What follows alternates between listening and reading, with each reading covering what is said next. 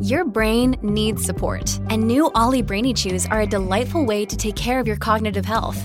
Made with scientifically backed ingredients like Thai ginger, L-theanine, and caffeine, Brainy Chews support healthy brain function and help you find your focus, stay chill, or get energized. Be kind to your mind and get these nootropic chews at olly.com. That's O L L Y.com. These statements have not been evaluated by the Food and Drug Administration. This product is not intended to diagnose, treat, cure, or prevent any disease. From around the world, this is the Mutual Audio Network. The following audio drama is rated G for general audiences.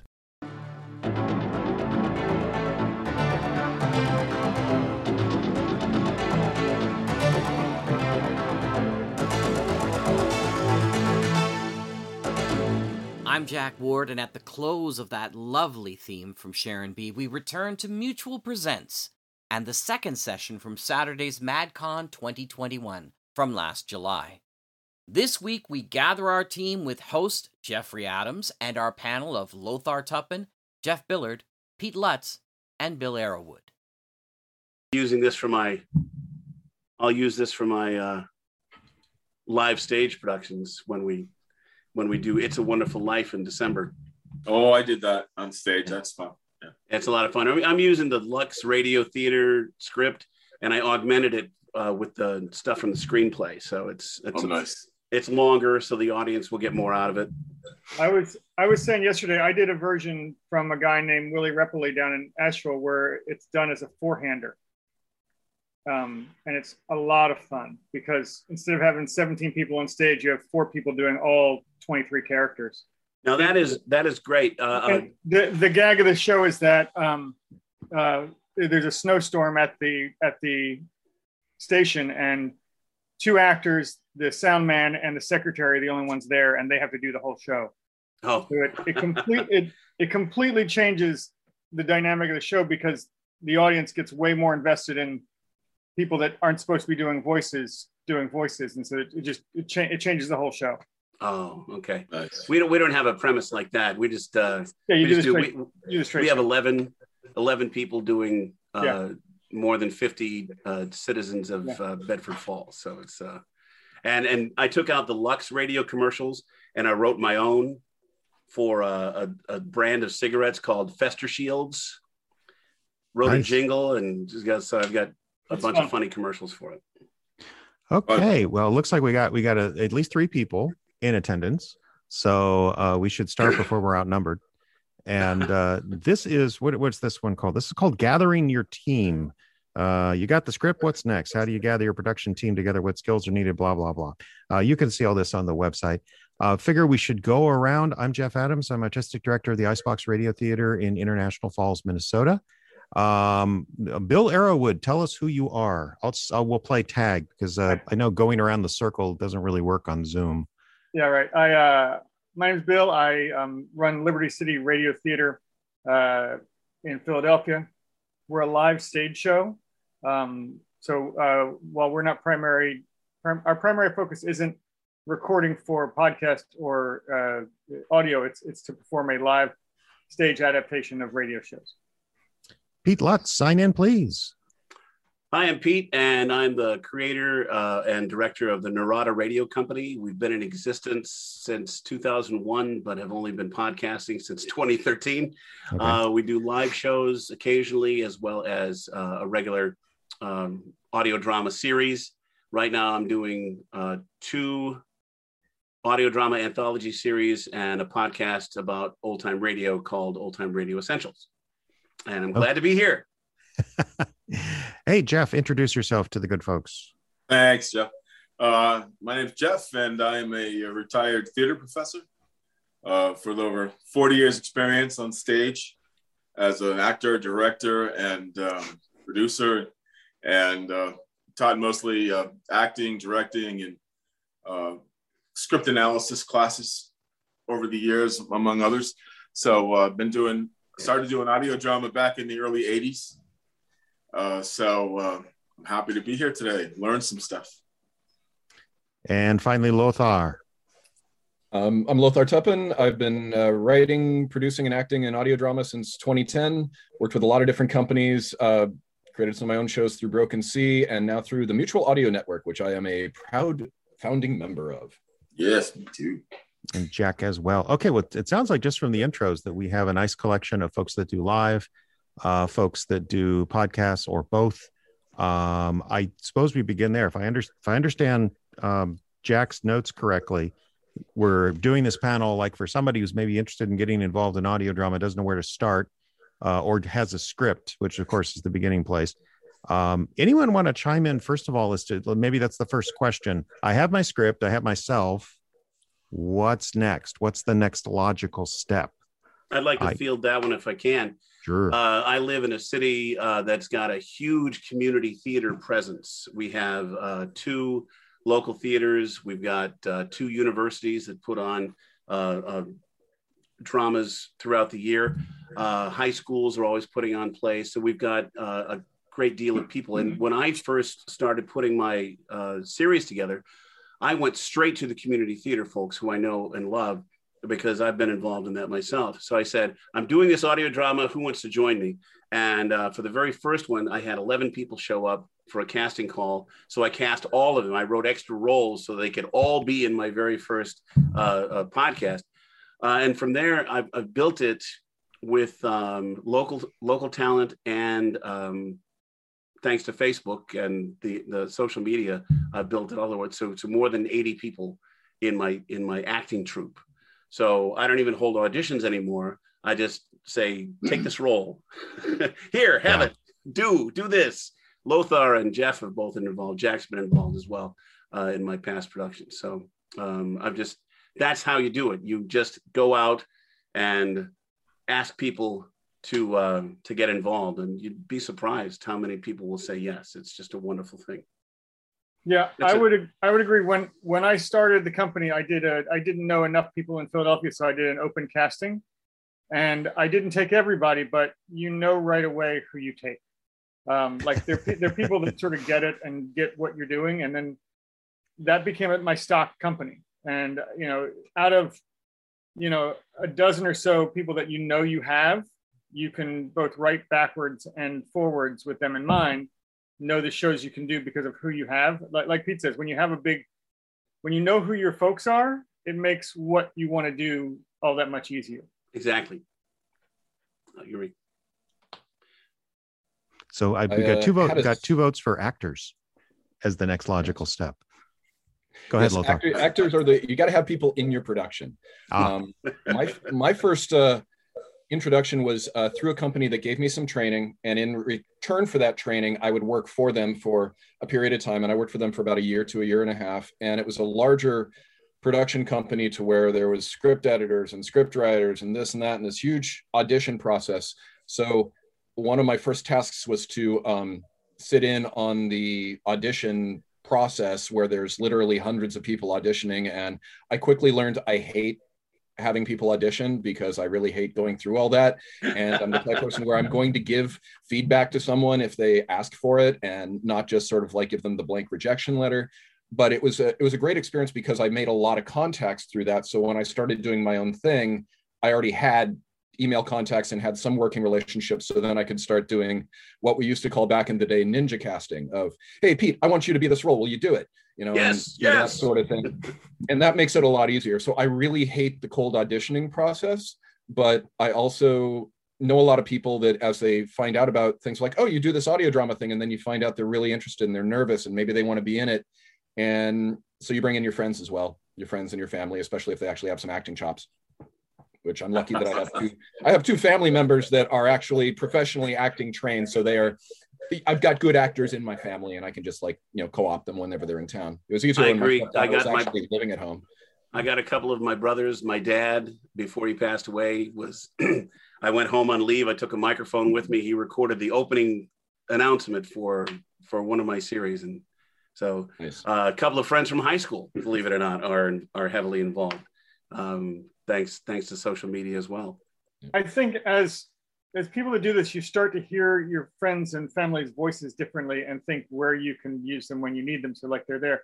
But I, I know for me in casting, what one, I I don't mind doing casting because I like meeting new people and sort of gauging the the pulse of what's going on. I hate rejecting people. Um, I really like when we did it when we did um, uh, Hitchhiker's Guide last year. I had a, a lot of people audition because it's a big show and everybody wants to do it. Um, I just you know some people are terrible, um, and so not using everybody is almost as hard sometimes. But like but uh, but I just I, I, hate the idea of being the guy that rejects actors because I know I know what that the other side that feels like. It's like oh I just ah.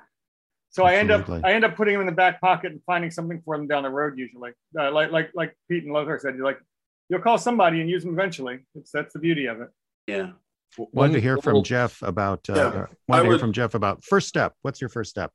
Well, I think the first step is, and we had a panel yesterday, and Ellie Maitland was on it um, we were talking about theater school and you know uh, studying theater in college and what most actors a lot of actors do when they get out is you know it's it's hard to find work so they end up starting their own theater company uh, so they can you know and they perform in abandoned buildings or where you know where on the street or where, wherever you know wherever you could get a space and get a few people to come in um, so highway underpass, you know, wherever, yeah, wherever. and I would so I would encourage if, if you have a script that you wrote a script, you know, I would encourage people to start their own production company and go ahead and just do it. And um, you, you know, you don't have to know how to do it. You can, you'll figure it out. And you know, it, it's it's a lot easier today with the internet and, and computers than it was, you know, before. And, and so and you can get it out there and there's places that you know like mutual audio that you can say hey i made this. You know we get submissions quite often at mutual. Yeah i made this and shoot it to me and we listen and and it gets on if it you know if jack lets it get on.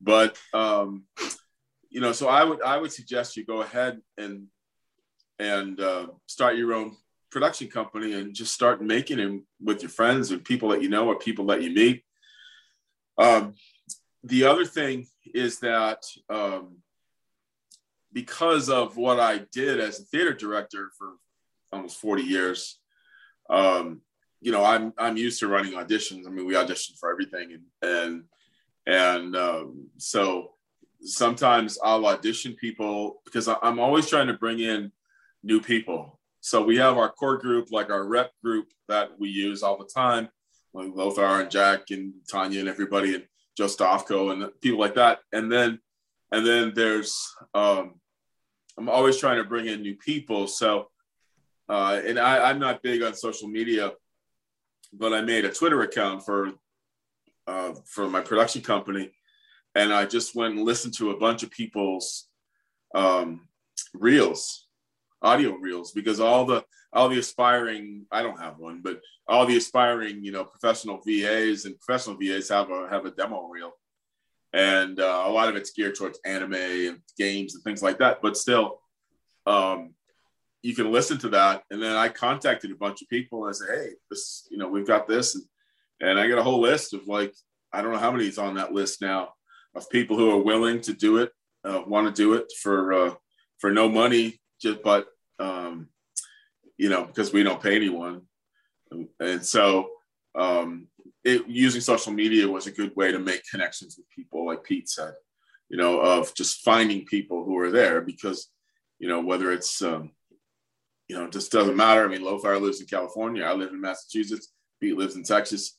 You know, it, it doesn't matter. You know, as long as we get our time, our, you know, time zones right, you know, we can all do things together. And, and um, you know so that's that's what i do with the script once i once once the script is ready to go um, you know ready to assemble your team yeah I was yeah. gonna say I, I, I found at least for us, you hold an audition, a lot of people show up and not necessarily wanting to act or somewhat interested in acting, but hey, what's this thing called sound effects? That comes up, that's come up a couple of times.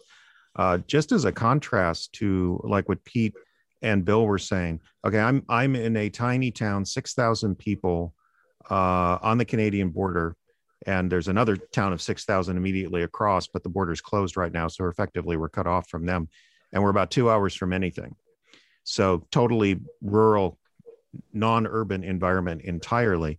But by holding an open audition, by holding a couple of meetings, I still found you know, I think the first meeting we held, probably 20 people showed up, which percentage wise is kind of amazing. Yeah. And then beyond, yeah.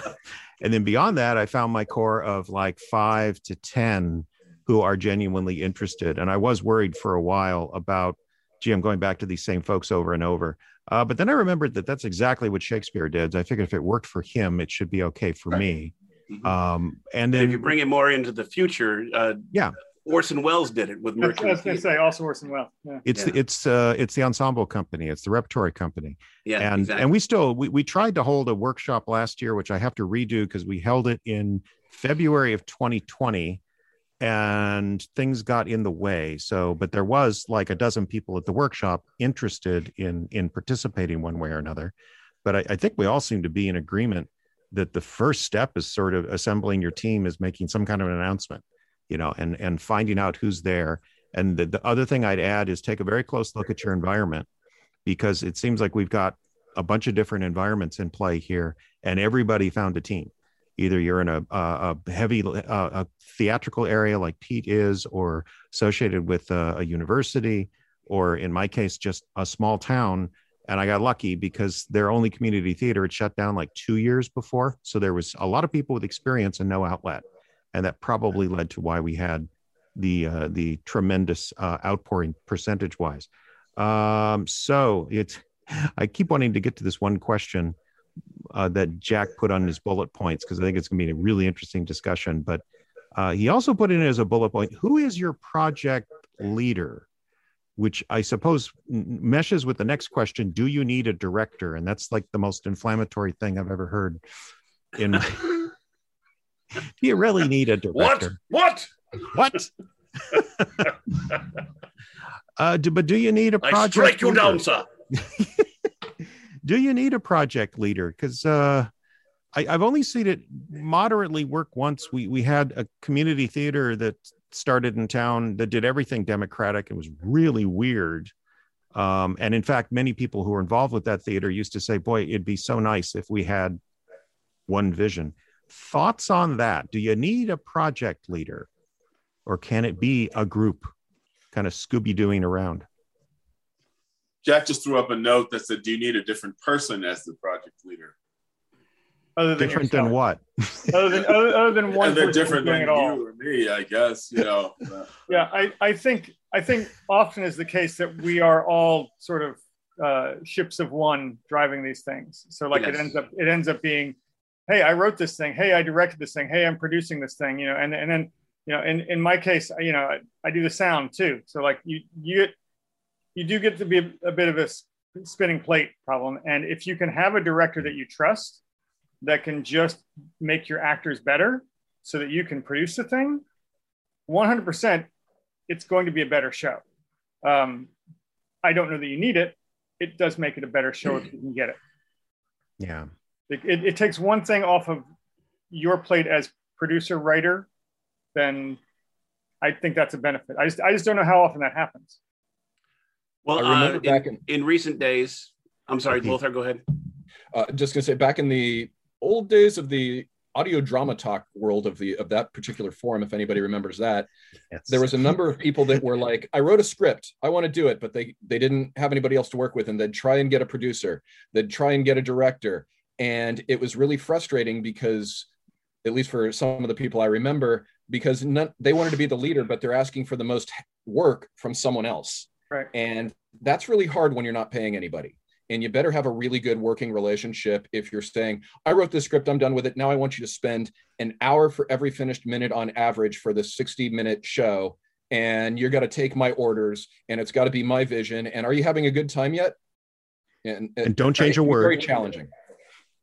Now, Pete was saying, Well, I, I in recent in recent months, I have handed some of the uh, production work over for one of my series to uh, um, another guy, and he's done really wonderful uh, things. Uh, putting, you know, he he does the he cobbles the voices together, and he does the sound effects, and um, he shoots it to me, and I mix the music in, and then it's a it's a um, a nice production overall uh, and we just finished our first uh, season. And it's been a really nice thing for me, knowing that he's going to do a wonderful job, uh, to just I can let my mind go on to other things and other projects while he's handling this particular one. So um, it was a it was a tough decision, but it was either let him do it or not have the shows. So I said, okay, I'm going to let him do it. so it was it was nice, and, and I think he's on. I think he's in our. Uh, yeah, he just put watching our panel today. Daniel, Daniel French. So he's done great stuff. Um, Is yeah, that me? Daniel Question French, mark. Yeah. Ah. Yeah.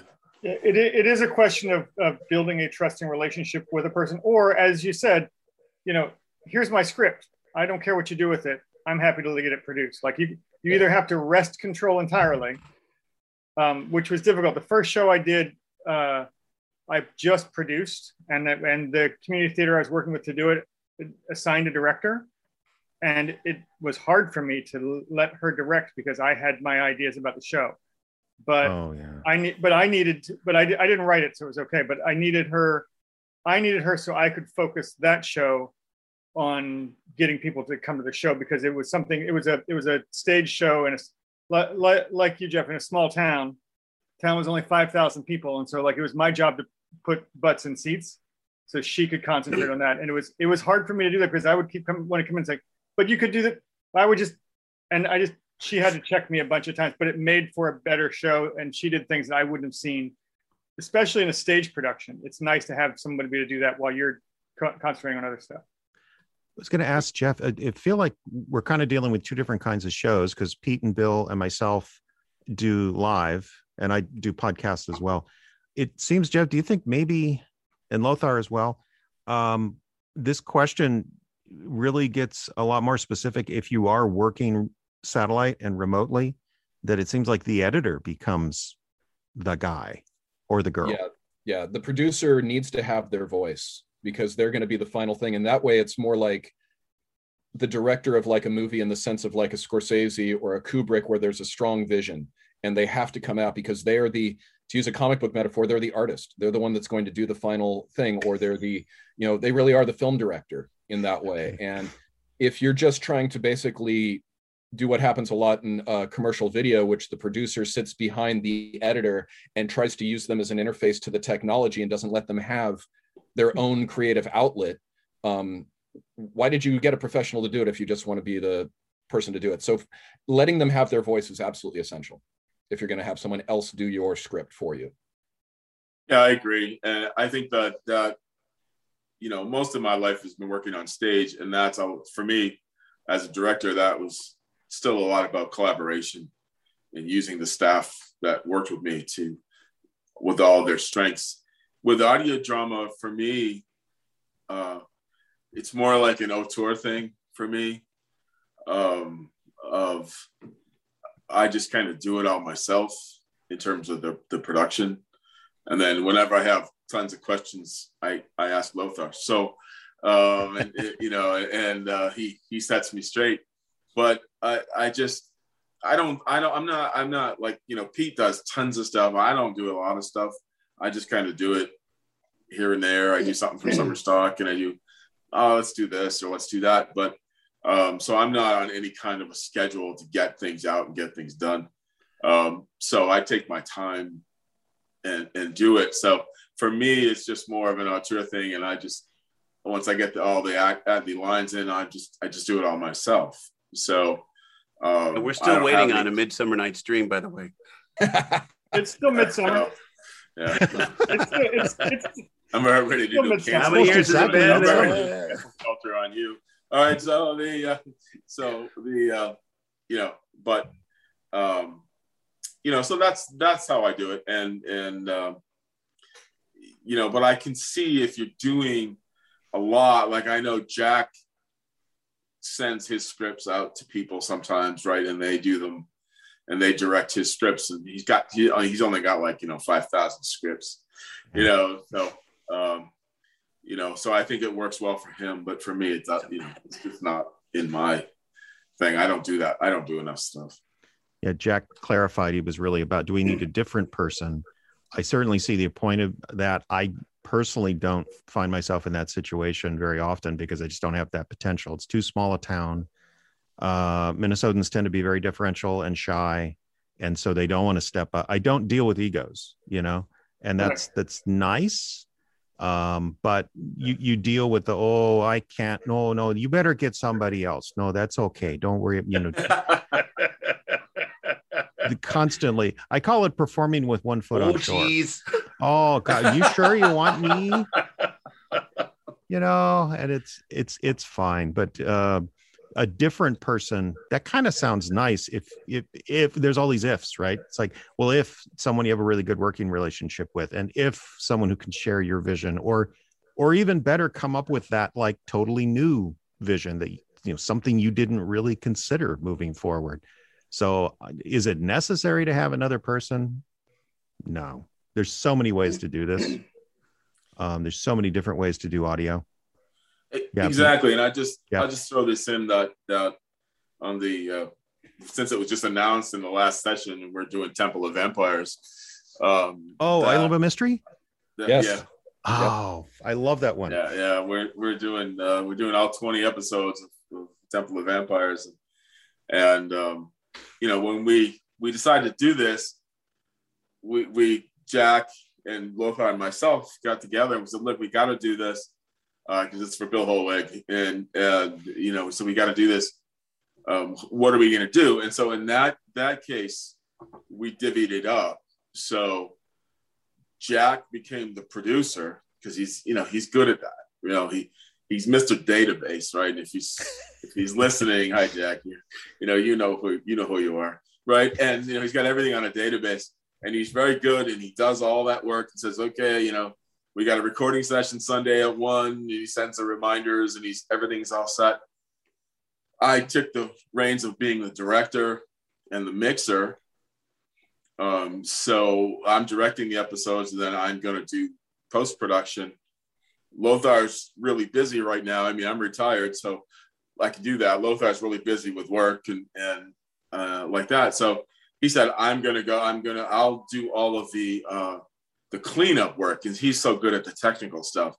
And so I know I'm going to get lines from Lothar that are as clean as they can possibly be. And he's also going to do the intro and the music and all that. So I'll just do all the the um, you know I'll, I'll do the actual mixing of the show, and I'll just be able to plug all the other stuff in. Um, so so in that case, we divvied it all up between the three of us um, in an equitable manner, so that we could get this done because we know it's going to take us a couple of years to get this thing done. Uh, 20, 20, 15 to 20 minute episodes, right? To, to a mutual. So there's, like you said, Jeffrey, there, there's just so many ways to do this. And, and the only thing I could say to somebody who, if we're focusing on the, the first time person is just do it. You know, just get the lines, put it together and, and it's going to be what it's going to be. And you're going to learn a ton and, and just, just do it. Don't wait. Don't wait till the time is right. Just do it. I've got a suggestion for how to do that that might be manageable for people that let's say you're a writer, you've written your uh, you've, you want to write scripts for audio drama, you love them. You don't know if you want to be a producer in the sense of a technical ed- mixer editor sort of thing. You don't even know about acting, maybe you want to act in it or whatever. Do a this this goes back to again oral storytelling. They say the first story you should tell is no more than 5 minutes long. Mhm. Just do that for your first time and then build from there. And I would say the same thing write a small script with maybe one or two people for five to 15 minutes at the most, and then produce it. Don't expect that this is be good, that you're going to get it out there. Just do it for the experience of can I use the software? Do I enjoy the process? Do I like only the writing and everything else I hate? Then maybe another art form is for you. If you really like it all and you go, this is great, I want to do more, build upon that. But the worst thing you can do is say, I've got my hour long script with 10 actors and now I don't know what to do. And I've gone 15 minutes into the show and I'm crashing and burning. And now I got to tell everybody I hate this. Don't don't set yourself up for failure. I've got a fart, all- fight scene on horseback. With uh, real swords. Yeah, Exactly. It came up. It came up yesterday, and I don't know, Bill, if you said it or somebody said it, but but do something and finish it. You know, and, and if it's a, if it that's hard because you know, i you know, like like Pete said, you know, I've got stuff that I, I haven't completed. You know, and and like that. But if you do something small, like Lothar said, a five minute thing, and and just complete it, you're going to get a, a sense of real accomplishment and then say, okay, I, I can do this, or I like doing this, or I don't like doing it, whatever the may be. But but um, you know that's that's I'm good. gonna That's good just thought. just as an aside, I'm gonna find uh years ago we found uh a kids series called Five Minute Mysteries.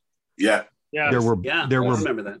there were books of those and i think i adapted one or two of those jack put up this supplementary materials folder i think one of the emails linked to that so if anyone would like that those are wonderful because it is literally like a five minute story with a break in the middle where you come Yeah. back and solve the mystery um, whenever we did like a youth workshop yeah did one very of those they're very fun, very silly, and I know Yeah. that um, Larry Groby has a great website, Generic Radio uh, Scripts, and I know he's got like three of two or three of them there too, uh, of the five minute mystery scripts. They're there.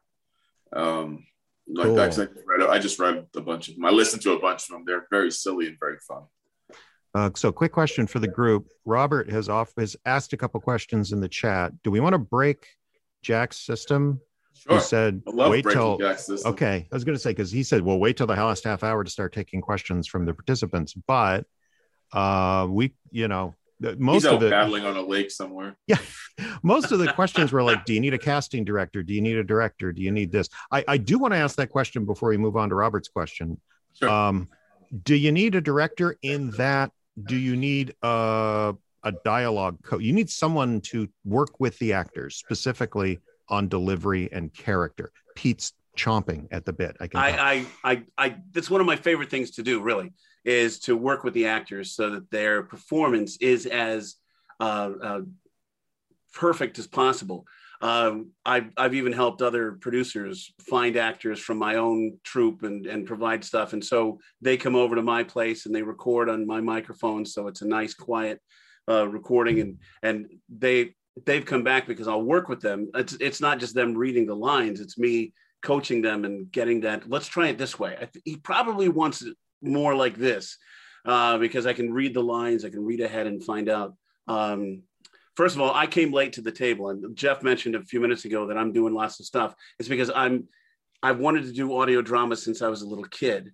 And I thought I had to buy my own radio station in order to do it. And then when podcasting came along, I was blind to the possibilities of audio drama. I thought it was just two guys sitting around talking about BS all day and, and didn't realize the possibilities for audio drama. So I'm late to the table. So I'm doing as much as possible before I die, when, whenever that might be.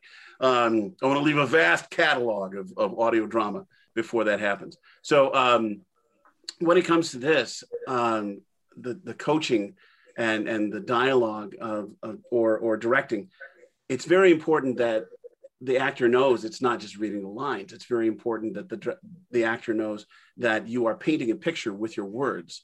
Um, I tell everybody it's on stage, a, a, the audience will forgive you if you flub your lines because you're wearing a funny hat or a wig or makeup or a, a nice costume to distract them. But audio drama doesn't have that.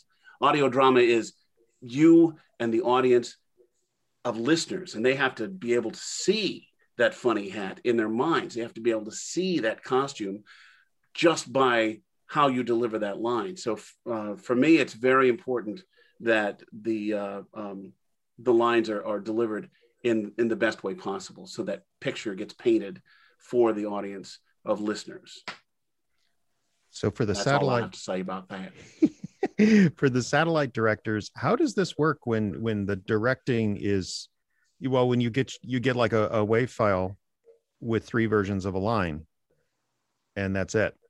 For me, Um, if I um, if I'm working with a new actor, I will usually try and set up a time to talk to them and sort of give them some ideas. I'll give them a role that's also appropriate for what they can do within satellite, which is something that uh, was kind of trained into me again with that first company that I worked with because we did a lot of that. Well, here's your first time. You've got a cameo line.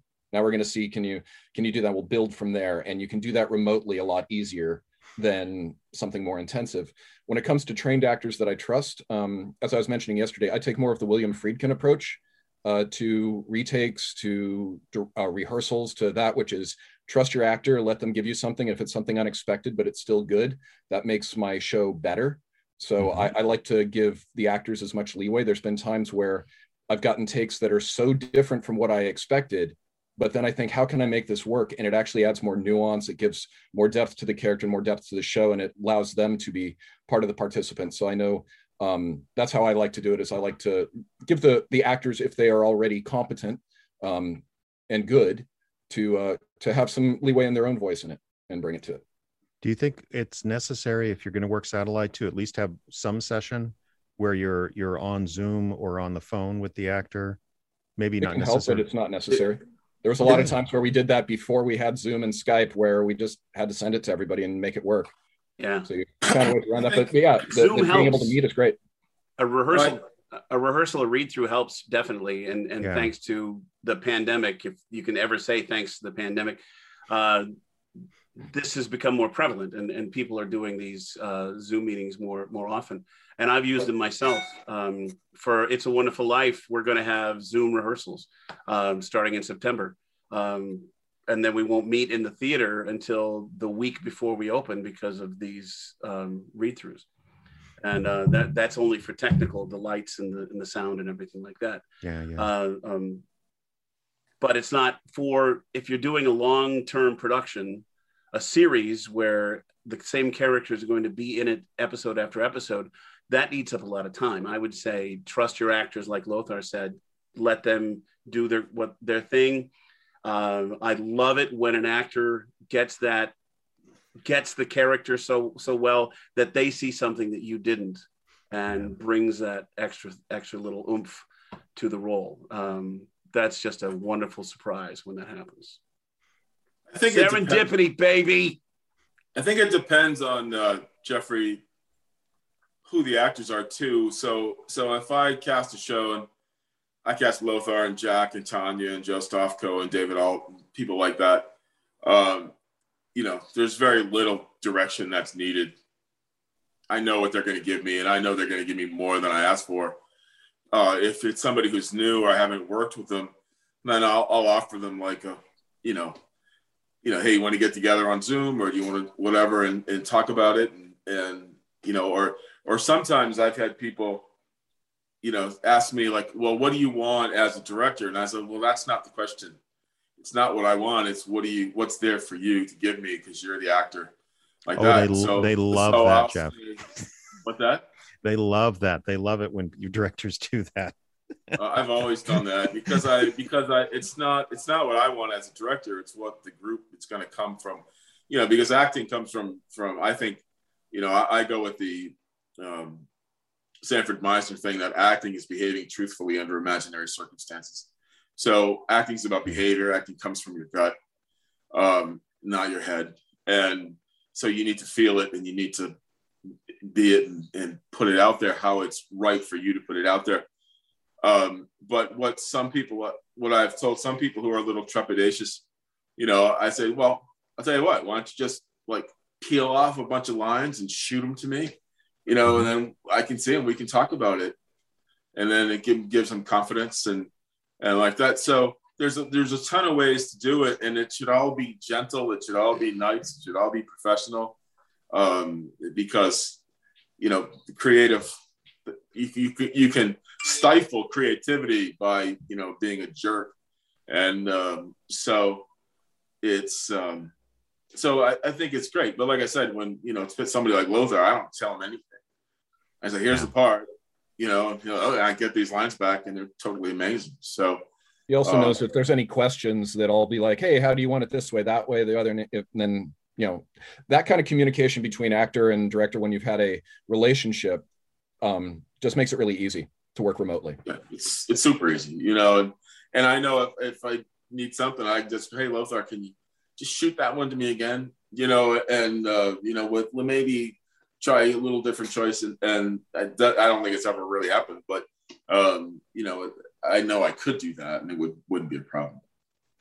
One thing But to when point somebody out. gives you, like when you ask, the problem, Jeffrey, getting to what you were saying is that one of the problems with satellite is when somebody only shoots you um, one take, you know, and, Yeah. and that's all you get. And, and and some people do that, and all you get's one, and it, it doesn't really fit in.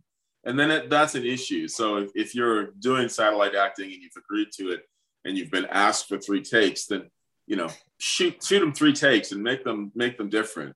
And uh, because we're, you know, when Lothar and I are mining through those takes, you know, we're trying to find the one that fits right in with the one that just came before it, the right tone, the right whatever. And so um, that can be an issue sometimes. As an actor, I generally don't even get into it until the second or third take. So the first one is always a throwaway when I'm when I'm recording myself, and and it's like, oh, oh, that's what it meant. So and then the second one has more inflection than the third one is just I, I play around with it see if I can make it sound different. So yeah, please, as as Jeff said, uh, give more. More is better.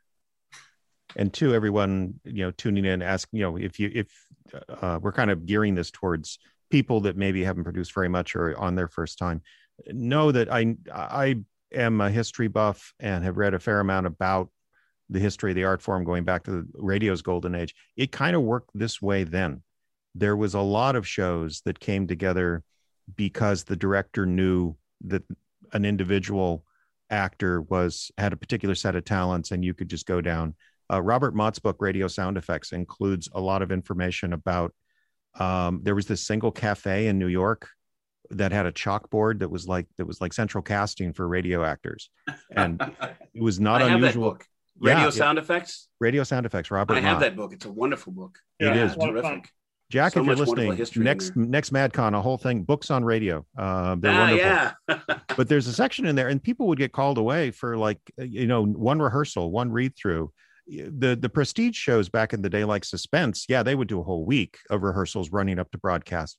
But a lot of those like serials and kids stuff uh you maybe get one. Or maybe was- you're just the called in daily last minute. serials were just you, Oh. you could never yeah, yeah, wh- why rehearse that everyone's playing the same uh, part over and over and over again there's no memorization necessary so Right. point being if you're doing radio um you're doing audio there's a lot of different ways to do this i'm throwing it to bill because bill's been muted for a long time That's all right. Uh, I mean, I I sort of concur with everyone what what you're saying is, but like I, also as a live shows are real different. So you know, I I can rehearse them all day. We, my actors usually get we'll get together two or three times before a show just to make sure I we know who everybody is because it's a when we do a live show it's a it's five different episodes plus music.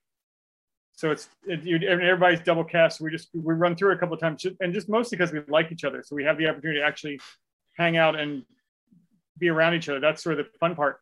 But my frustration is that I have actors that will get on stage and do something completely different than we've done rehearsal. Um, yeah I've got one got one really talented young man who's a good actor, but he's extremely fidgety, and like he does great rehearsal when it's come, but he gets on stage and he just he starts. He's he's perfect for radio because he moves around too much. Um, because on, on when you have him on stage, he, he, he looks like a five year old on you know on uh, sugar that he's all over the place. But like in rehearsal, he's great. So I think that's the thing that I struggle with is getting them to do what they do live and they don't do that you guys get multiple takes to get the one you want. I get the one. Um, and sometimes it works sometimes it doesn't. Um, yeah. uh, you know i I'm, I'm looking at robert's question and he says what do you look for when you're casting voice prior acting or prior, prior acting ability? I think one of the charms of doing radio is that you you don't need a lot of prior acting ability. It helps but because you're reading and not memorizing, you can goose people along if they have the right voice. Mhm. Um, you know, I, I, I think it is a gateway to acting for a lot. Of, you know, I'm sure Jeffrey, for like your community theater folks, is like you can take somebody who's not necessarily done a ton because they're not acting the same way on stage as they are on radio. You can you can coach them differently, especially with multiple takes than you can in a live show where they have to memorize lines and can't walk around and have to walk around.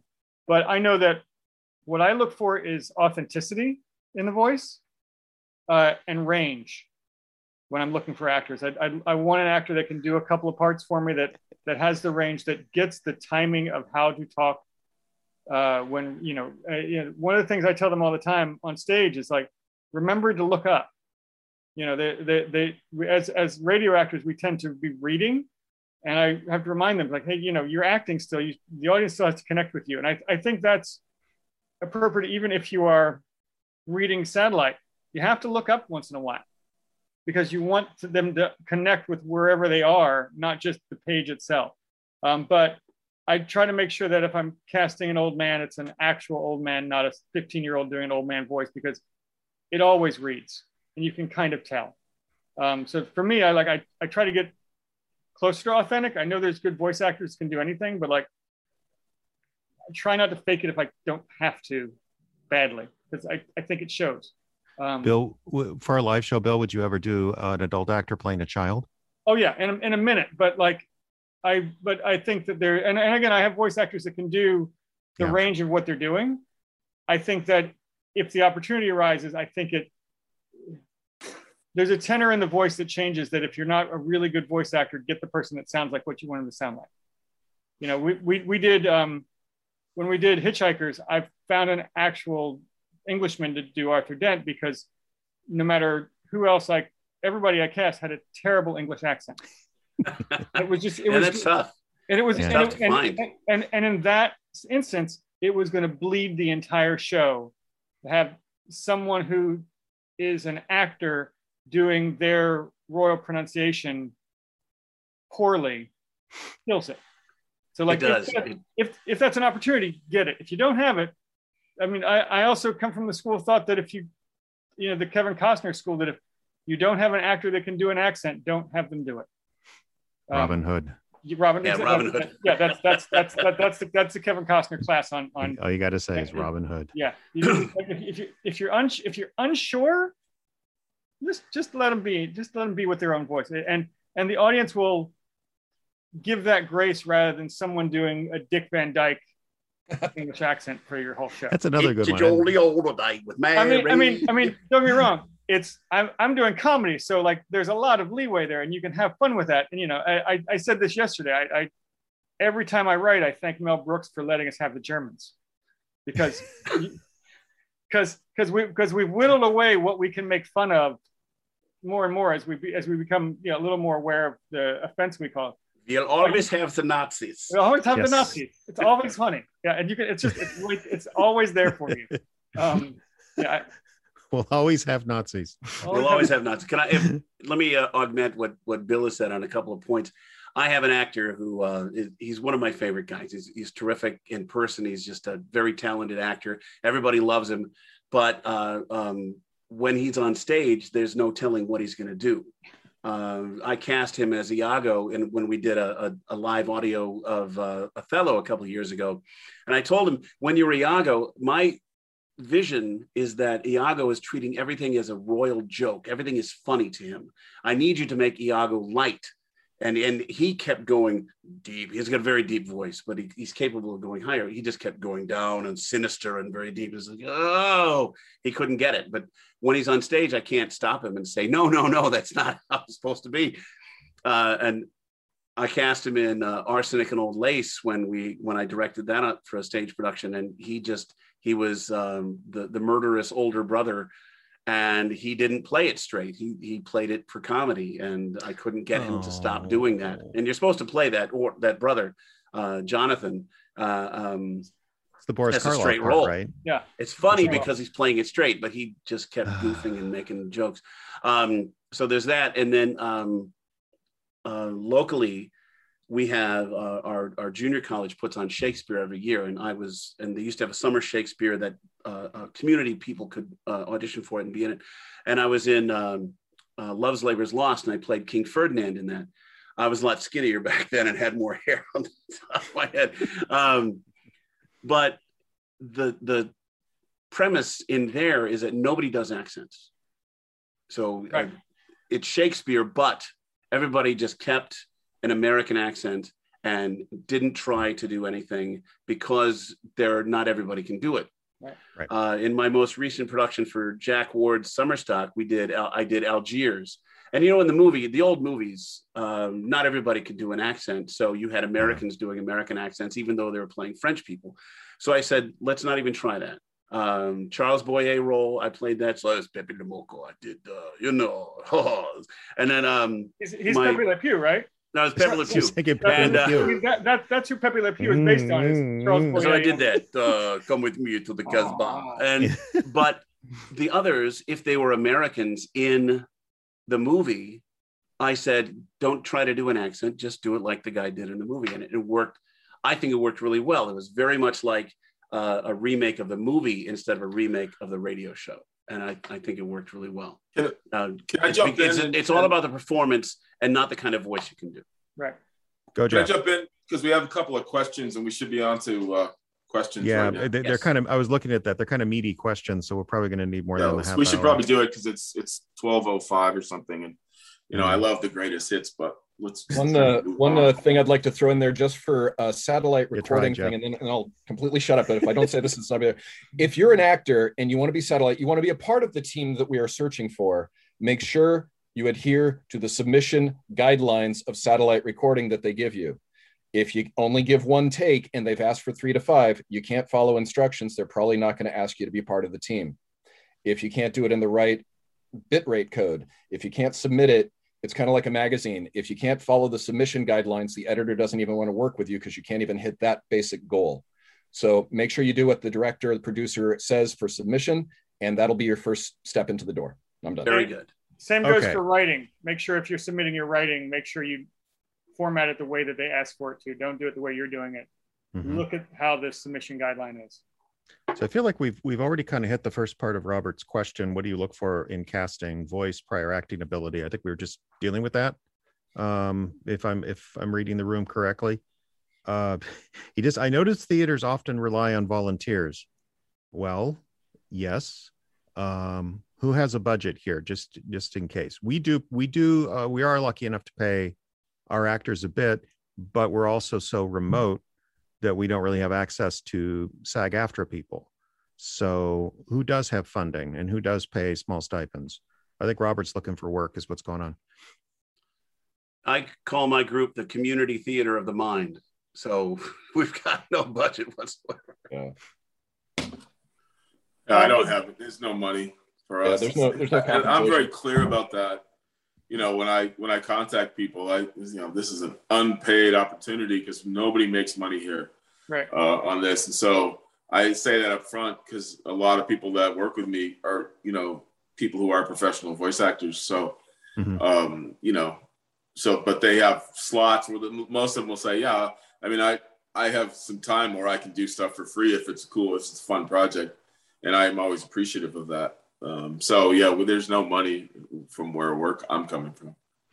For, I wish for, there a was. li- for a live show, it's pizza and beer and 50 bucks usually. Nice. Nice. I do good. do for that. And I have heard from a lot of like professional voice actors, you know, if you're a professional voice actor and you're actually making some money, you're probably doing a lot of like video game work, which is hour after hour of uh, ah, uh, ah, just that. So a play is like a vacation. I actually get to act. Yes, I will come in and do that. And, you know, and if I can do that from my spot, from my studio, from my easy chair, all the better.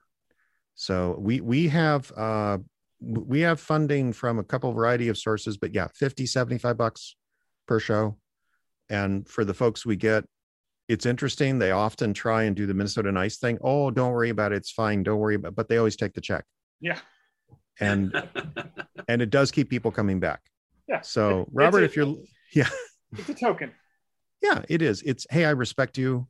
Thank you for your work. Um, it's it's weird because of course we pay everybody, and that like the first timers or the sound effects people are staring at the check like it's magic. Yeah. Um, but they learn pretty quick that's the ceiling, folks. There's not Hollywood does not come calling yet. Right. And I think uh, that's not to say there isn't money in it and you can't.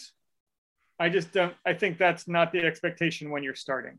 Right. You know, I mean, And- sure, there are shows that people get paid that have, you know, giant audiences on podcast things and they, they make money, but I don't think that's, I don't think that as you're starting is where you need to think you need to be. I think you, but, uh, but as you said, uh, when you're clear at the beginning, hey, this is what this is, this is what we're offering. I think that makes it nice for them to know. Um, you know, like, like I said, we charge for tickets. Uh, so I split, you know, I usually try to split the gate up. Yeah. Best we can. And it's just fair to say the vast majority of audio drama work right now unpaid, right? Vast. Yeah. Vast Yeah. majority, yeah. So if you want to get into acting, I mean, you might get lucky, but uh, maybe enough to go out for dinner. There really isn't much It's more. a great learning experience. It really is. It's so much different from stage acting. So it's Uh. it, it, it pays in in terms of um, improving yourself. Is how I see it. Has anyone ever worked with a SAG-AFTRA professional? Yes. I have. Oh, yeah. They did it for free, and it was just a nice, just a nice thing to be able to say, "I got Julia Morizawa from blah blah blah." Yeah. Yep, I got Billy Joe Cones from Minneapolis Actors, relocated to Atlanta, and uh, pretty sure she, she's SAG-AFTRA. And I, I I don't know the legalities of that, but they have that option, right? Even if they're SAG-AFTRA, they can just say, "Sure, I'll do this for free." I think so. Yeah. Yeah, I mean, there, there's a, yeah, there are rules that they have to follow. Um, but if, but once you, it's, it's once you go that route, that's the route that you are in. If you're not doing that, I mean, if you're doing community theater, you're doing community theater. If it is paid, if if the actors are being paid a rate, then you have to make the rates. But like, you know, if you're saying, you know, oh, this is what we're offering a stipend, then it, then then it's a little bit more grace. But that that's your regional theaters unions rules. So Might Yeah. be different in in, New York. inter- international falls, you can check on the uh, international crossover rate Oh between. yeah, I'll go down to the office and talk to the rep. Yeah, isn't it isn't it different in other countries? Like I know uh, both Jack and Greg Yeah. Taylor have lost uh, Canadian actors because they signed their union card and they couldn't do this anymore.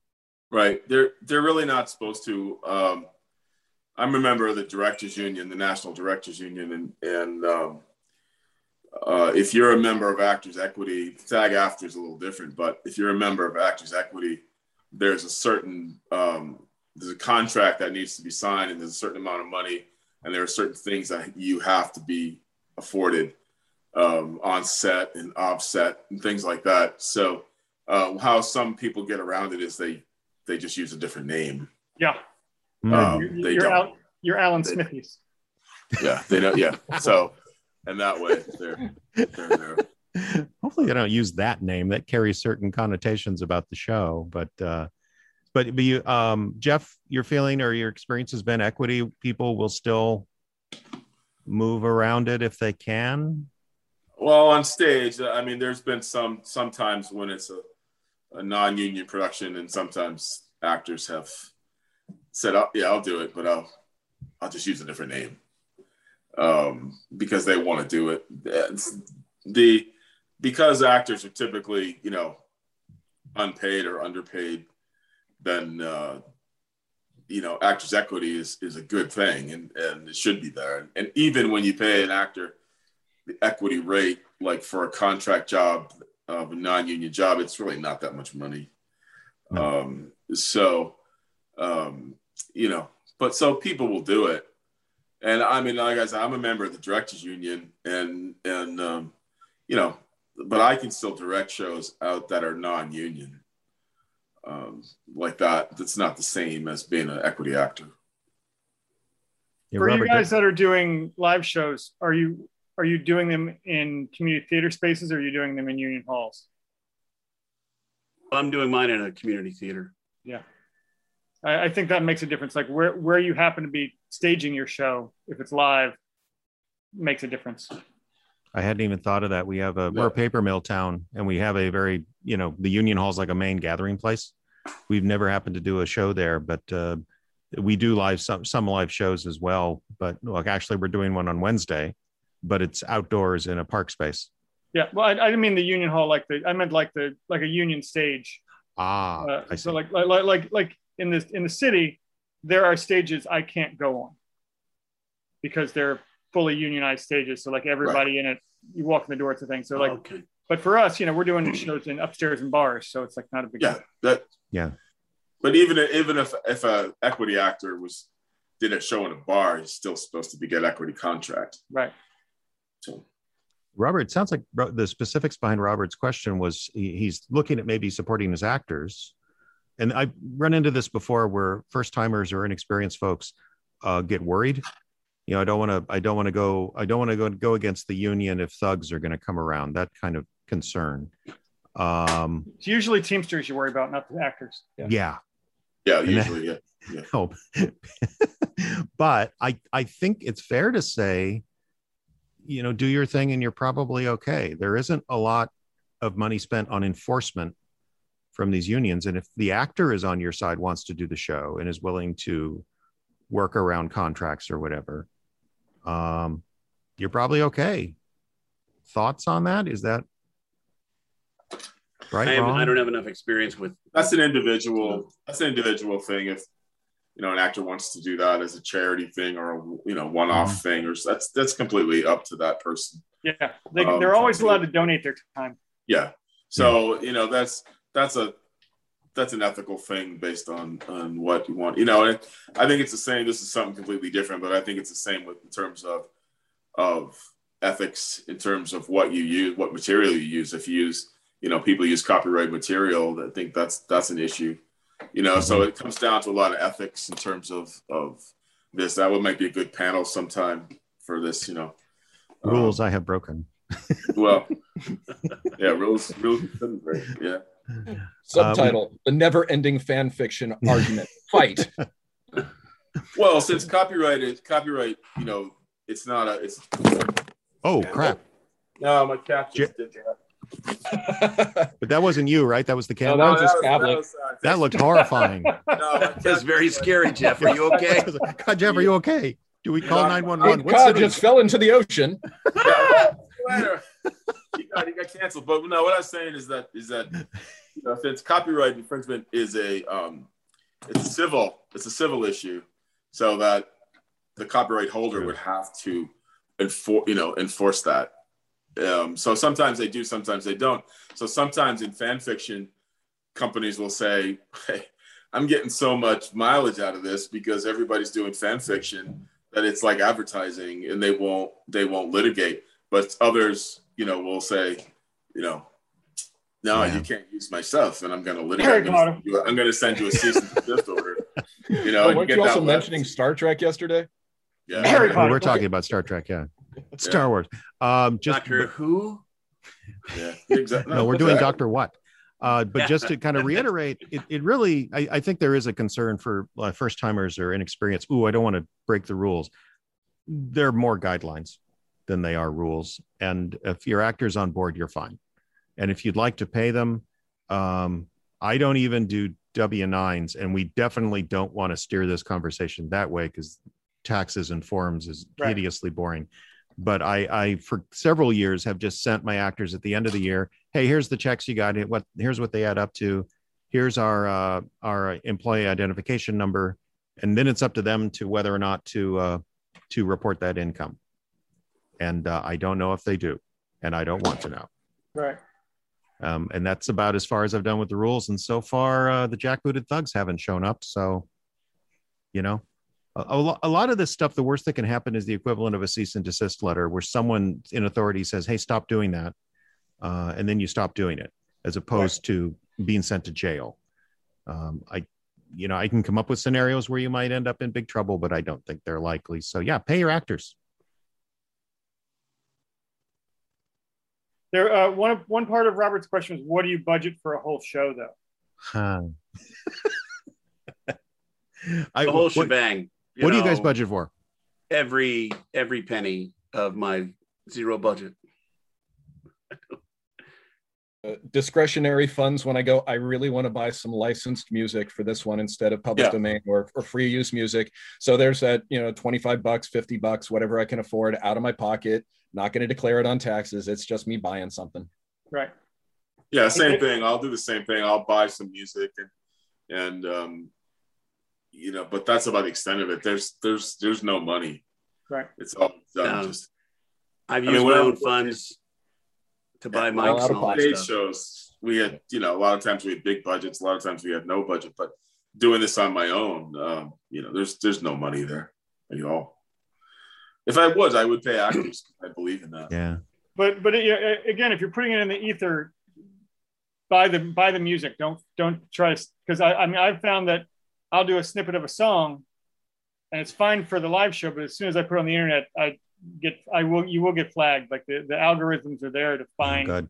the Oh. I have a I have a horror story that I won't say any names specifically, but I know of some people that got hit because the problem when you do with licensed music like actual through the release, and I forget the the name of the company. Basically, that one company that reg- that basically follows who's licensed these songs for these radio stations and stuff. Yeah, An ASCAP. Yeah, Yeah, thank you. ASCAP. BMI. BMI. yeah, yeah, yeah. thank you. Uh, they got a letter saying, "We found out that you've used this music. You forgot to pay your licensing fees. Here is now a bill. If you do not pay it, we will take you to court." They went to a lawyer. The lawyer told them, Pay the uh, bill. "You have no leg to stand in. You have to pay this. And if you've done other stuff, take it off your feed right now before they find it." Yeah. It was in the multiple digit uh, decimal points of fees. No cease and desist Mm. no civil um, i mean it's civil but no leeway it's just like you did this this is the laws ignorance is no excuse you owe us this Right. money don't play around with music that you do not have the right to use Exactly. big deal Exactly. Do not use copyright music. There are there are sites out there that you can, uh, you know, purchase use for a, a particular show. Like I know Lo-Fi, you and I have used Pond Five. yeah Pond Right. five is great And- hmm yeah, they're great. And then there's free there's free music like Incompetech and gonna those say. free sounds, right? Creative Like that. Commons licenses and that. Yeah, and I, and I had a really I, I had a really cool conversation for about two hours once with Kevin MacLeod, and he's a great guy, and he he's Incompetech.com, yeah, and he really is giving this music away. His music is. is wonderful. Yeah, and and also people might not be aware of it, but um, the singer Moby, you know Moby, the singer, Yeah. uh, he has a whole site of his music that he has put on for free that you can use. It's dead. It's made. He puts it up there for films, but I just downloaded a bunch, and I told him because you have to fill out a form of what you're going to use it for, where it's going to go. It's, it can't be for any monetary gain. And then um, I said I'm going to use this on a on a radio drama, and I got the thing back. Perfect.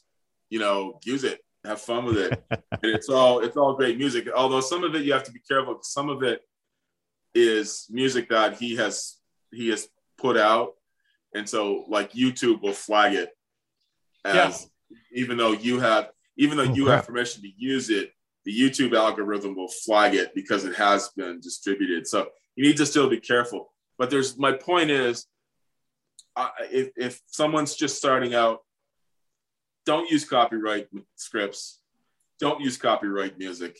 Just make up your own. Find the free music that you can use, and all those problems go away.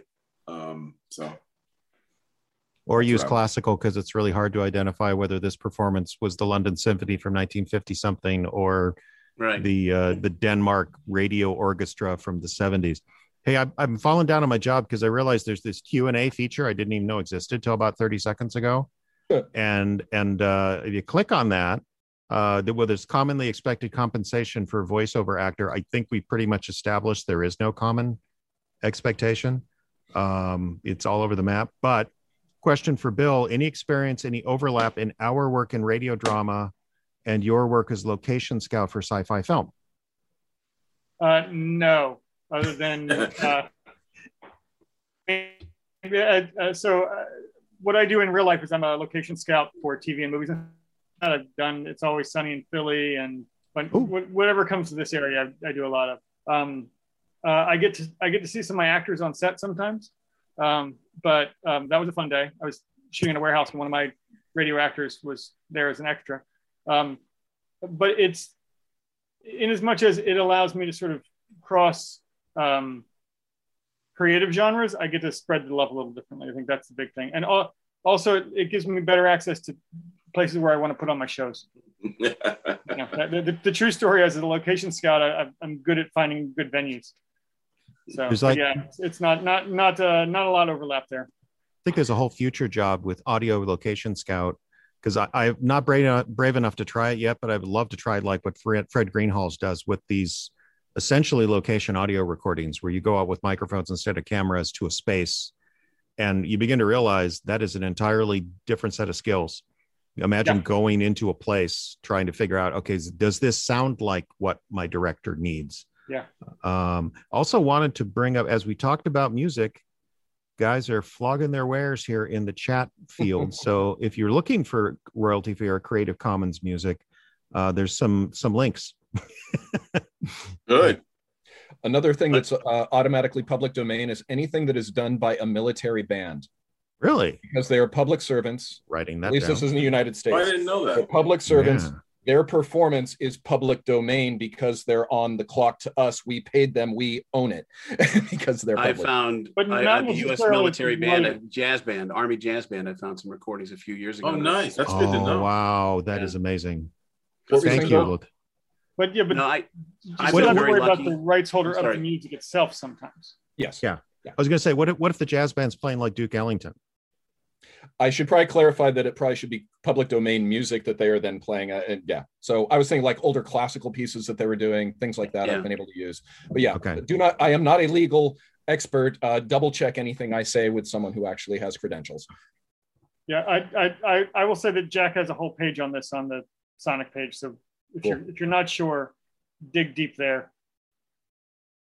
Yeah, he Yeah, does. he'll- He's got all kinds of resources there. Yeah. I mean, not not not that's not why we're here to talk about this, but like before we go down that rabbit hole of you know, I've you can use this song but not this song. yeah. It it, it is com- it is complicated and like they, like you said, they will find you.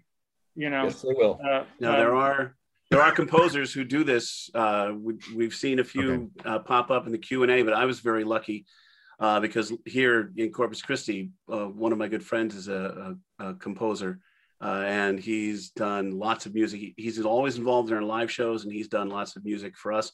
Uh, and he's expanded to other producers. So if um, um, and and because he's a music professor, he Mhm. has been putting this on his um, what do they call it, the CV or whatever. Um, Kind of like his reel.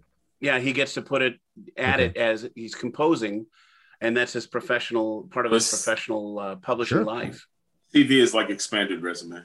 Yeah, I forget what it's what it stands for. Jeff. Oh, Curriculum, term. curriculum vitae. thank yeah. you.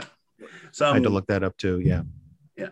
Resume is not good enough anymore. We have to have curriculum vitae. Well, you know, the the, the point of the uh, panel was gather your team. Do we want to talk about a composer or a musician? Is that I think we've established that's maybe not necessary, necessary, but what has uh, everyone's experience been with having a music guy or guys or girls That's uh, actually the involved? one thing I did for budget with my show, Greatest The thing. Gaussian, is I actually hired Sharon B through Jack, and she and I worked together for a while, and I paid her, you know, whatever we agreed to. She was happy with it. I was happy with it. And she made a bunch of music. That was a fascinating experience. Hiring someone to make something for your show and work with them that way. I'd never done that before. That was fun. yeah, it's wonderful Yeah, because if they is. get your vision, then it's just a beautiful collaboration. Yep.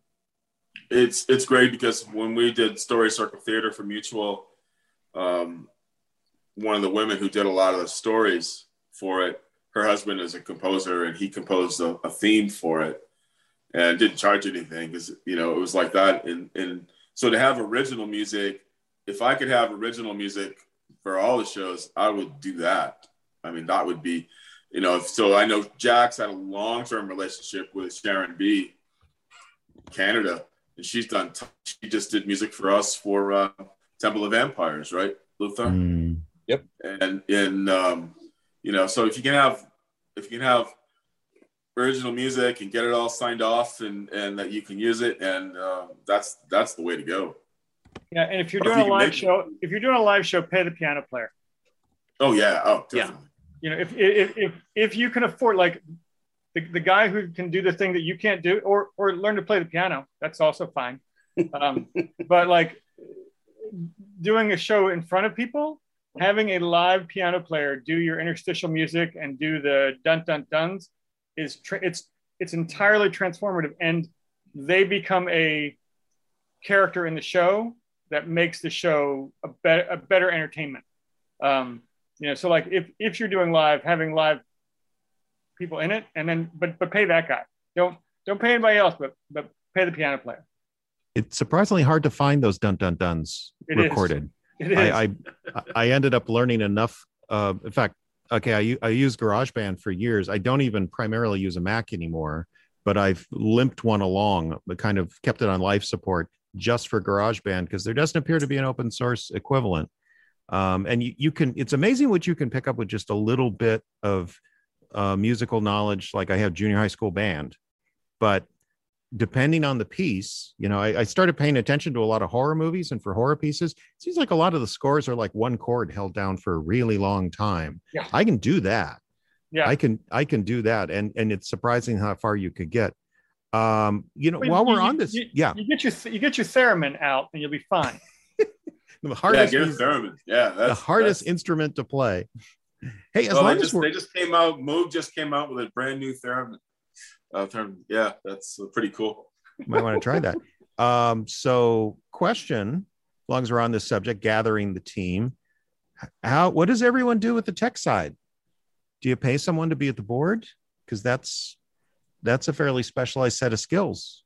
No one's getting me out of my mixing seat, except for Daniel French. He did some really great stuff with Daniel Dredd. That's the only time I've had someone else mix something that I've written, and I really prefer to do it myself. Me too. But I'm guessing the live guys don't always have that option. Right. No, the uh, I have volunteers who work at the theater, so that's they get they get either either paid by the theater or they're volunteering their time. I'm, I'm not sure, but they they usually You do don't know? us. Oh God, that sounds wonderful. Well- I don't know how it happens. It just happens. If They're up in in a, this booth that's on the back side of the theater. I have no idea. Yeah. I don't even see them. if Maybe they're a union, elves. If you're in a union theater, a lot of times they'll have somebody who is their person that you can hire, you know, that, or you can hire your own person. But in all the live shows that, you know, I would do, we'd hire, we'd always pay tech. Yeah. Okay. It, you know, it's, it's just, I mean, usually it's usually you don't have a guy on staff who's like the tech guy. So, you know, it's, you got to So- hire somebody out, or you may have somebody you hire all the time, but Yeah. that you call, but you know, tech, whether it's light, light tech, or you know, a lot of times a theater will have those people there and you can hire them through the theater, or if you have your own people. Um, Sure. you know, What? yeah, that's I'm- why it's, it's nice to go into a theater now with LED lighting because you can it's it's easier to just Yeah. you know, you don't have to gel it, you don't have to gel everything and, and do it. It's just uh you're just doing it on a computer and you're changing all the colors on the computer. Saves hours and hours of time and money. I, I, I definitely, I, what I've enjoyed is that my tech guys usually show up day of show, hmm. do what they do, but my cast knows them now, so they feel like they're also a part of the, the whole team. So Okay. you know, and and and the, and then and the tech guy gets the same as everybody else. Like everybody gets the same nut. If we, if the show sells, we all everybody get a nut off of it. But like they they they're also part of the the company now. So like you use this, I use the same guy every time. So like they look forward to seeing him and they they trust him for doing what he does, which I think is a great add. But yeah, I mean, uh, Lothar, I 100%. I understand you're you're you're you're in a box by yourself putting this all together. But for a live aspect, yeah, I'm on stage doing sound, so I'm, I can't run the lights too. Absolutely. Absolutely. Did you plan to have like one guy like that in that that, uh, or did it just kind of work out that way? It just kind of worked out that way. He's a friend of mine that I've known for years. I said, "Would you mind coming and doing this?" He's he's not Minnesotan, but he also tries to do the push away with the money every time. But he does take the check. One good uh, pickup, just something to think about. Uh, you want to find sound people that might be interested in doing uh, your work. Try churches, not the really crazy ones. Although that that's a contrast because the really crazy ones often have amazing tech these days. But um, you go, you find a church sound guy. He's doing a weekly show, and Yeah. there's there's no better way to get experience than that. Just doing, Well, you know, my my my AV, my AV guy that comes in and does all our AV runs his giant church AV every Sunday. So he you know he knows exactly how to do it. He, he puts on a much bigger show every Sunday morning than I do. Oh yeah, I uh, there was a Broadway musical about you know sort of evangelical. I, I don't remember what it was called, but I remember reading the tech director saying, "Boy, I wish we could do some of the things they do in these churches." This is Broadway. Yeah. Broadway, they're wishing they could do because you know because a lot of these places are like former basketball arenas that they've gutted and converted straight up for broadcast, sound and light, Yeah. full music, uh, everything. And there's there's one that's one thing that's like in every town even our tiny town we have i, I do church sound and we i've i've learned a lot doing that and also it doesn't make the show seem so stressful when you're you're dealing with people that are doing this every week and maybe aren't as prepared as they should be and that whole church tension vibe that exists What else? Uh, gathering your team. All right. So here's one. Do you need a dedicated sound effects guy if you're doing live and if you're doing live Foley? Well, we don't call it Foley. Right. That's Some do. movie. Because That's that's for for movies. that's for film. Yeah, I know. But, uh, see, but find me find me the verb for physically manipulating a prop to produce a sound. uh, Sound sound affecting. See, Foley works. I know Yeah. the movie people are claiming it. It is theirs by rights, but there's also people using Foley as a term for all of sound design now. Don't tell Bob Mott that. Yeah. You're gonna have to deal with it. I've done a couple of years where we did our Um, live show and, and I farmed all of the sound effects out to whoever wasn't at a microphone at the time. So Okay. they would do that sound. Right. Uh, the last time we did it, the year before the pandemic, um, I did all of the sound effects sitting at a table at the very front apron of the stage, the downstairs downstage apron, and I and and I did all the sound effects in front of the entire audience. And um, except for a couple of things where I was speaking at the time and somebody else did a clapping sound or something like that. Mhm. Um, and then the rest of it was pre-recorded stuff like cars and trains Sure. and that came from the sound booth and i i had the script marked up with that that that number sound at that time and so they knew which number sound effect to play um it works either way and, and it's it's a lot of fun because you, you don't know who's going to do the next sound effect if you farm it out to the to the cast and then it's just they get in, they get involved in other ways Live Foley is good. Daniel French, live Foley is crazy. I would pre-record everything. Yes, except if you're doing a live show. Because Because- and, and again, because and, and I same as Pete when I do a live show, I'm I'm the sound goon, so I put myself in the front apron so that the actors can see me, and I I I would not say that I direct from there. I conduct from there, so that Yeah. I can move the I can get the actors forward and backwards. I can give them their cues. Because if they're not, if they're sitting back on the backside of the stage, they're not necessarily reading along, but I can cue them up to get them up to the mics and stuff like that. Um, but I, I also live, uh, the sound effects table is a character in the show. exactly Um, you know, for, It- for, it- for, it for people that are for, for for people that are coming to a theater to watch people read, the only action that's happening is the sound effects.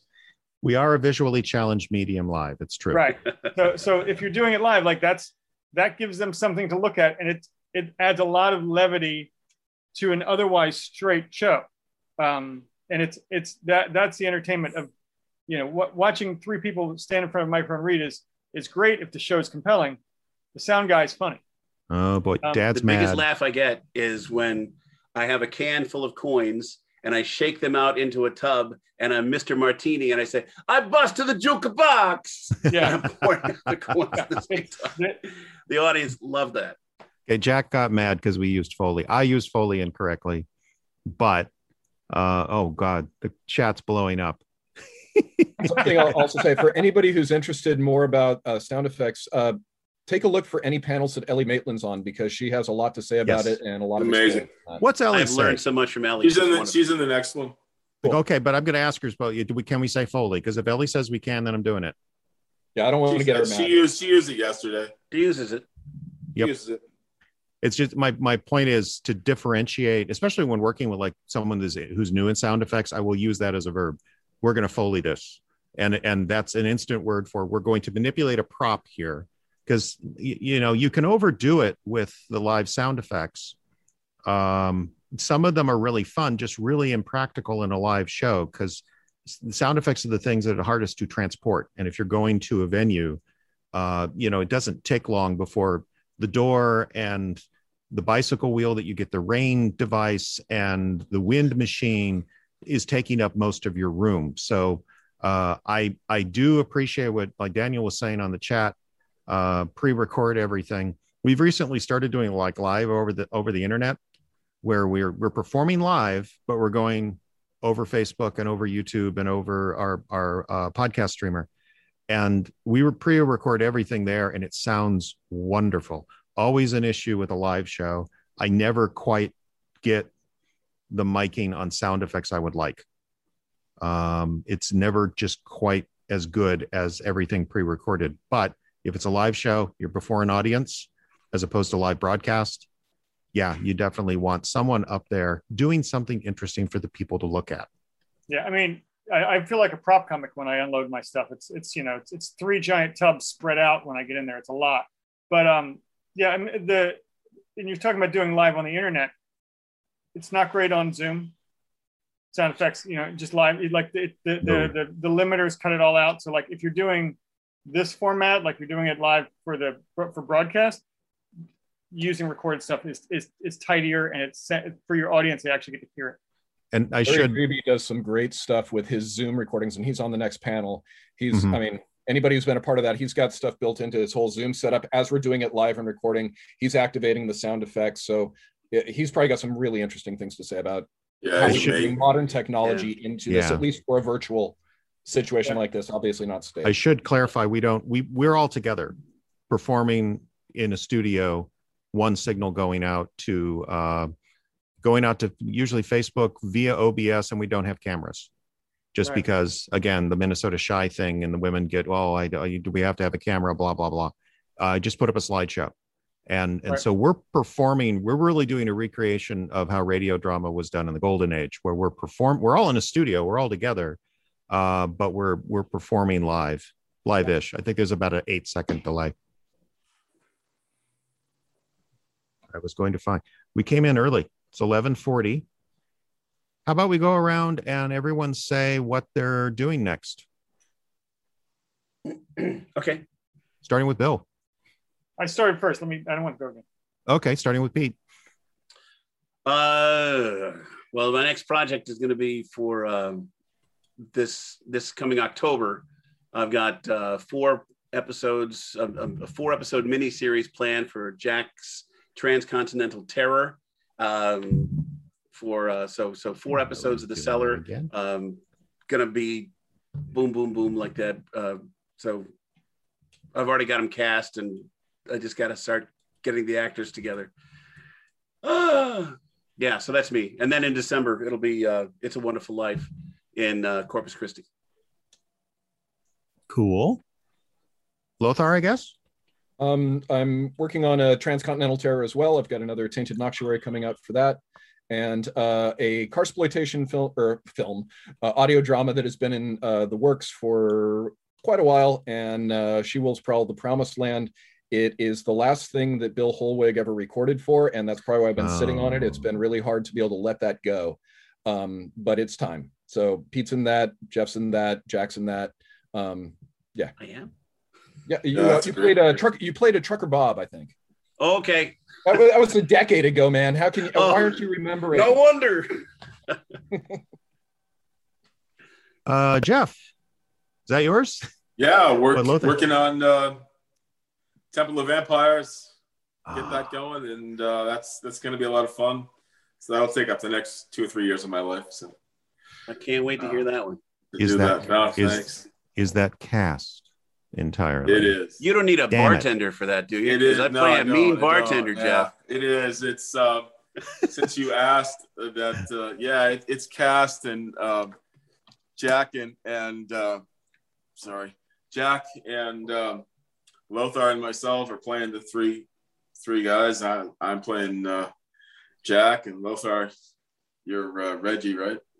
Yeah, and I dropped the English accent. Didn't want Yeah, to hold yeah, back. that's- Uh, I can maybe do like accent. two sentences well, and then it drops out. Yeah. You and we dropped a lot of the English like phrases. Oh phrases. God. That was And the then, Tony Randall role, Jack right? is- was Jack is Reggie? Yeah, it was. Okay. Tanya. Okay. and uh, um, Mark Kalita. Mark thank you. Mark Kalita plays Oh, another the, great. uh, the uh, Mark. vampire Manuel. prince there, and and Lothar's wife Jan plays uh, was it Angelina, right? Yep. And uh, Austin Mosier plays Hermie. So yeah, it's it's cast. It's up. We've we've got about what eight eight uh, episodes recorded. I think. Yeah. So Oh, We'll so you, finish- it's not, not just it's it. You are underway. Production's underway on this. yeah. At least the principal recording. Okay. Uh, okay. Well, uh, Icebox Radio Theater is. We actually have a live show coming up this Wednesday. Uh, we're going to be from the park here in the Falls, so if you want to drive up, that'd be great. Uh, we also if you join our or find our Facebook page, we will be streaming live on Spreaker, which is our podcast host, which allows us to do live shows. Uh, so you can listen in that way. Uh, we're actually going to be reprising two series that we've that kind of laid dormant. Uh, one is called Bush Pilot from a, an author, Dave Irwin, who lives across in uh, Fort Frances, Ontario, kind of historical adventure uh, about the the guys that you know in northern Ontario used to transport all the goods by seaplane because that was the only way to get around for the first 50 years of the 20th century. And then the other one is a new episode of Radio Icebox, which is a series I did for three seasons until the actors said we're bored with the same parts, do something else. Um, but that is the story of a uh, a tiny town which, due to a meteor strike, does not get any modern communications and completely depends on their community uh, community radio station for everything. And everything goes kind of haywire all the time. It's sort of WKRP meets X Files. Um, so you can listen in, and those will also be available as podcasts in the month of August. Uh, I did just put up a link. We were talking about live sound effects on stage. Still, the best example I've ever seen was actually PBS in Omaha 10 years ago, did Dracula and Frankenstein. And the video production uh, was really great because you had your actors in costume and also anytime anyone did a sound effect they would they do a little uh, cut in of the foley table. Sorry the sound effect prop table. So for anybody um, there. yeah the, i i reached out to tony palermo uh, after i saw what about dick on netflix where he is just in all his glory with eric idle as the sound effects man doing coconuts next to eric idle it's fantastic um, uh, so uh, I'm finishing up uh, teaching a class on radio audio, and this week uh, all my students get to see their shows, hear their shows produced live. So that's kind of exciting to sort of have a lot of uh, first-time writers hear their work for the first time. Um, mm-hmm. And then other than that, I'm actually working to rebuild the theater space that uh, we work in. So I'm I'm doing the physical work to get us reopened and safe to do shows in the fall. Cool. Okay. Great. Well, we're right there at 1146, just like radio hitting the top, hitting the post. Uh, anyone know what's next? Jack, you can come on here and tell us what the next uh, uh, doohickey is. He's not listening. It would be identifying it's the field. Identifying the field. Yep. Jeff Billard will be moderating that because David Alt is absent today. Oh. And that will have Ellie Maitland, Michael Wilhelm, Larry Greeby, and Robert Arndt. Nice. Everybody needs an all-star group as was this one. Uh gentlemen i think we covered it. Any final thoughts? Thanks everyone. Yep, yeah thanks. thank you. Thank you very much. Just work hard. Get your shows in. Get them done. Don't steal music. Don't steal music Thank you for listening to Sunday Showcase on the Mutual Audio Network. We invite you to continue the amazing audio tomorrow on Mutual with the Monday Matinee. Our weekly series of dramatic, theatrical, classic, eclectic, and live radio dramas. You can subscribe to the full Mutual Audio Network feed every day for the world's largest curated collection of audio drama, or find the Monday Matinee feed in your favorite podcast players. See you tomorrow at the matinee, and thanks so much for listening.